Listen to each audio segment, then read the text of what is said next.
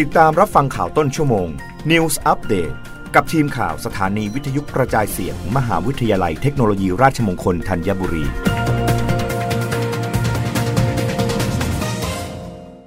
รับฟังข่าวต้นชั่วโมงโดยทีมข่าววิทยุราชมงคลธัญบุรีค่ะ อธิบดีกรมทางหลวงโชว์ผลงาน 3 จุดเช็คอินแห่งใหม่ สร้างสรรค์พื้นที่สีเขียว ควบคู่กับการอำนวยความสะดวกแก่ผู้ใช้ทาง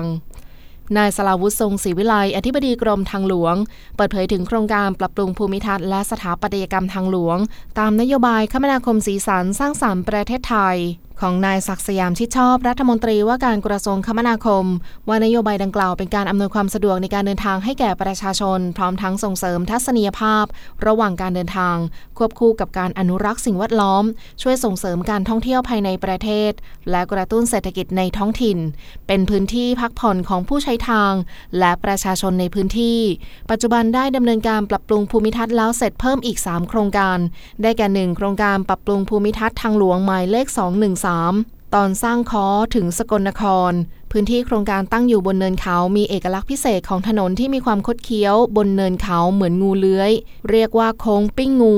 มีความสำคัญคือสามารถสัญจรผ่านไปยังจังหวัดต่างๆ และเป็นเส้นทางผ่านแหล่งท่องเที่ยวหลายแห่ง ผ่านอุทยานแห่งชาติภูพานและมีน้ำตกในบริเวณนี้หลายแห่งที่น่าเที่ยวชม 2 โครงการปรับปรุงภูมิทัศน์ทางหลวงหมายเลข9การจนาพิเศษ ตอนบางแคถึงคลองมหาสวัสดิ์เป็นพื้นที่ว่างบริเวณต่างระดับชิมพลี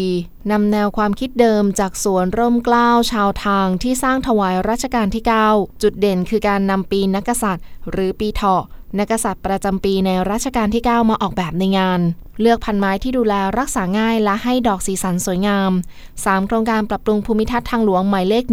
107 ตอนแม่ทลายถึงหัวโทจังหวัดเชียงใหม่ เนื่องจากเป็นเส้นทางไปยังจังหวัดเชียงราย มีปริมาณการสัญจรจำนวนมาก และยังสามารถเชื่อมต่อไปยังสถานที่ท่องเที่ยว ในพื้นที่อำเภอชัยปราการอำเภอเวียงแหงอำเภอฝาง และอำเภอท่าตอนจังหวัดเชียงใหม่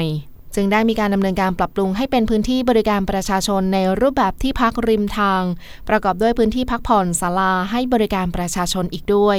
ทางนี้ขอให้ประชาชนผู้ใช้ทางโปรดใช้ความระมัดระวังในการใช้เส้นทาง เพื่ออำนวยความสะดวกและความปลอดภัยแก่ผู้ใช้ทาง